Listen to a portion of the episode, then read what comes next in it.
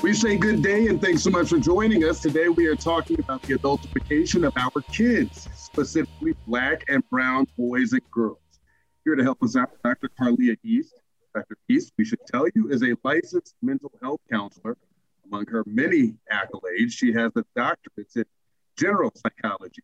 She also helps run Smile Psychology and Associates. How are we doing today, Doctor?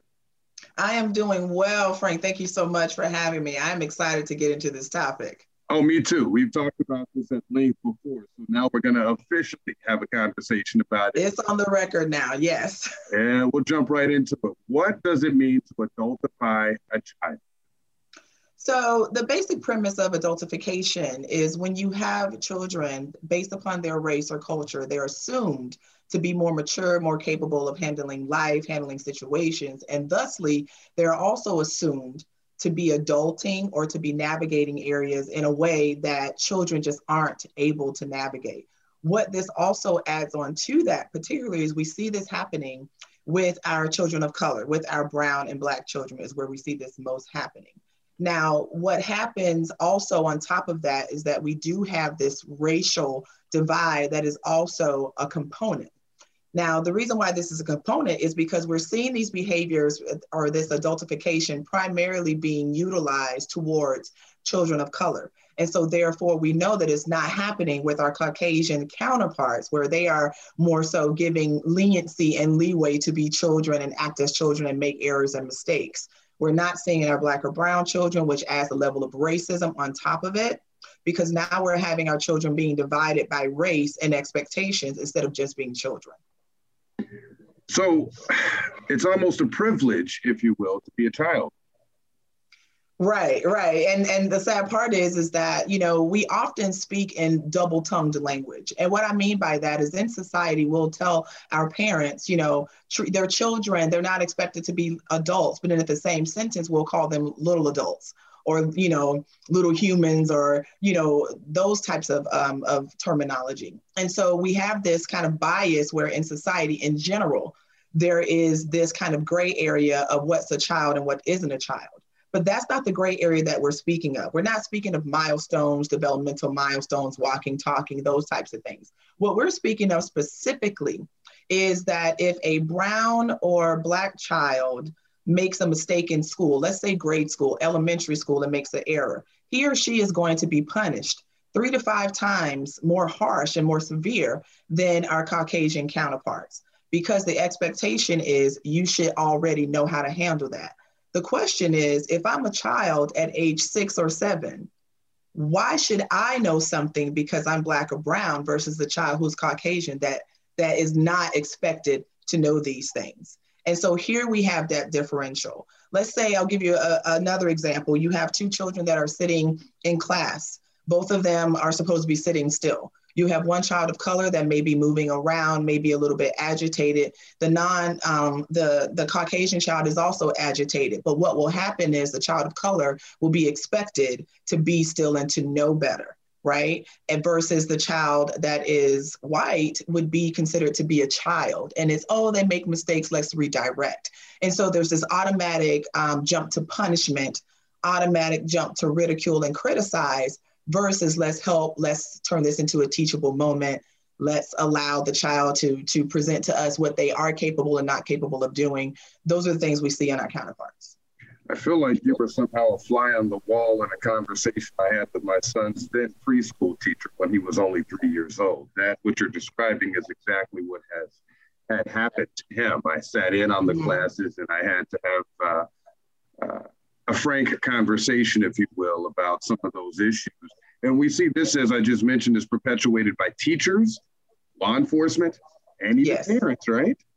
Right. You know, no one is um, immune from the guilt of or finding themselves in a guilty capacity and this feeding into this ignorance is really what it is into this rhetoric that children of color are, are, you know automatically supposed to be expected and that we are harsher with them you know with going inside of the school system as i do often um, I help teachers to understand how to navigate their classrooms, particularly when dealing with, you know, hyperactivity, ADHD, those types of things that, you know, lack of focus that, you know, children have in general, right? That along it being something that's diagnostic. Well, and walking into one of the classrooms, I noticed there was a desk in the corner and a, a young girl of color was sitting in that oh. desk. And I, oh. I asked her and I said, you know, uh, I asked the teacher, I said, why is the student sitting here? And she said, oh, she's hyperactive. And so this is the desk that she sits in to help her calm down. That's said, heartbreaking. Okay. And I, my question was not that there was a desk for calm. I didn't have an issue about a desk for calm. I think a desk, an area for calm is great. Who else sits in this desk though? Was my question. And there was no one else sitting in, a, in the calm area but this student. Now, that is direct, both ignorant, racial, and I can't even describe the level of prejudice and bias that was taken um, at that situation. But that's the problem. Do we not have white kids that get hyper? Right? Do they not need a quiet desk to go sit in? And so here we have something that can be used as a great space for all children to go and gather their thoughts and be calm, but yet it's being used as a negative consequence for this child of color. And that is a huge problem. That is essentially the back door through which the child must enter the classroom, which mirrors, uh, I don't know, a time before that some might say hasn't gone anywhere, right? I was just about to ask you is this a form of discrimination? And without doubt, you're saying yes, it is. It definitely is a form of discrimination. I mean, let's be clear. Anytime you take any human being and separate them from the masses because they are different, that is a form of discrimination. So that's exactly what is happening to our children. Um, the other piece of it is, is that we know on a legality system, the punitive system is much harsher for our children of color, specifically when it comes down to laying down sentences. Now, I'm sure this is a whole nother episode and we can go on and on about the, the racial divide in oh, our legal system. But but it carries it carries over to that extensively. And yes, parents are guilty of it, particularly on both sides, let me be clear. Because as a woman of color, I have a son of color.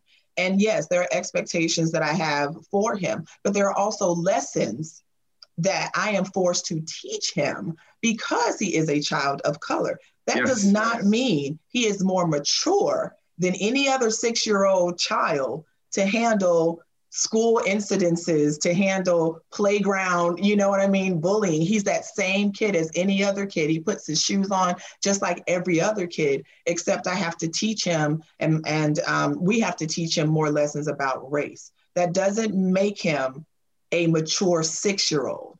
That makes him a six year old that has to carry a bit more weight than his Caucasian counterparts. And if anything, there should be an opportunity of understanding that weight instead of um, criminalizing that weight that our children of color have. I was going to ask you that. I was going to ask you, by default, are we not adultifying our own children by telling them, hey, uh, you must behave this way, even though it may not be in their nature at that particular age. They may not have the capacity to do some of the things that we need them to do to protect them from the outside world. Right. I think that when you look at other cultures outside the United States, they teach their children to be potty trained within a year and a half.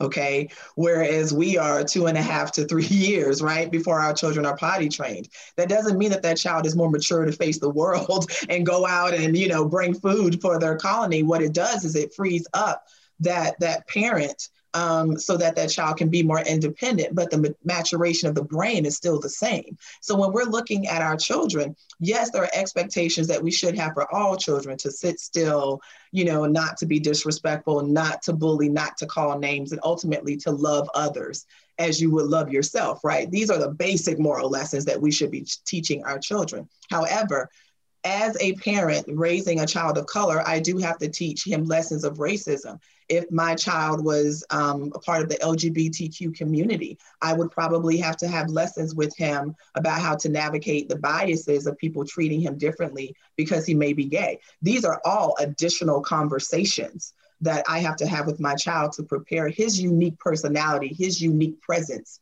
for the world. However, that does not mean that other adults officials, school personnel, or even myself should have expectations for perfection or have expectations for adult behaviors or for him to navigate things that are clearly being placed upon him just because of the color of his skin. Now, that is not fair.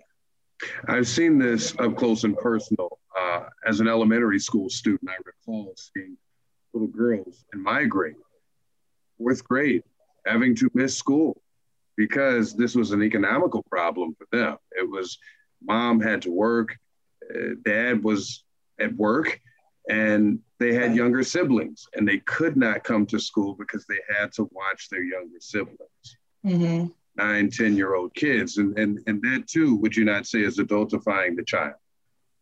I think that that is adultifying the child, but it's some of those circumstances that are hard. That's when the community really has adultified and maybe failed that family when you think about it, because that's why we need services in place. And who's to say that this parent has not reached out? I know plenty of parents that are living with those same situations that are waiting for that 30 day window, right? For services to arrive, that are waiting for that opportunity um, so that daycare and benefits are re-upped so that they can apply for coordinated childcare. You know, this is a whole system. And so I hate to just put that label on that parent in that particular situation because these are areas that are a bit more out of their control and more having to do with being able to eat, being able to sleep, being able to afford, and also um, being able to get the child from A to Z. And all families should have that privilege, but not all families have that right. Certainly, certainly. And no doubt uh, that classmate had to grow up earlier than she should have because of those unfortunate Absolutely. circumstances. Um, listening, how important is that? Because that is also part of the problem. We find friends, peers simply saying, I'm good. No, I'm cool. It's all right. Because they've more or less decided that it's easier to say that than to try and explain how they feel simply because nobody will listen to their response anyway. They describe the problem, yet no one listens to them. I think the difficult part about that is when you grow up as a child who has been adultified your entire life, you do kind of learn how to be silent and just make it through. Just make it pass. Let me just pass so that I can make it through because you don't feel like you're being heard, or it's the fear of, you know, Pandora's box being opened once you really are heard. And then there having to be some major changes and some accountability and responsibility. And unfortunately, you know, a lot of these children understand their parents' struggles and challenges and don't want to be the ones to, you know, notify and sound the alarm because of that feeling. And so they grow up being very silent and keeping things within and then we they grow up being adults of color who have these same type of feelings. And so the only way to really reach out beyond that is to utilize your resources and continue to fight against that that that negativity that you faced i'm sure multiple times that have said no and instead focus on the times that have said yes. Focus on the positives. Focus on that one guidance counselor that one school teacher that had your back when no one else did. You know i remember being in school and I remember that one teacher who would make extra peanut butter and jelly sandwiches for some of the kids in the classroom. And she would chop them up in small pieces and say, Hey, anybody that wants some, come and get it. But she always made sure that those four to five students who didn't have it always had first dibs, right, as a bonus or something of that nature.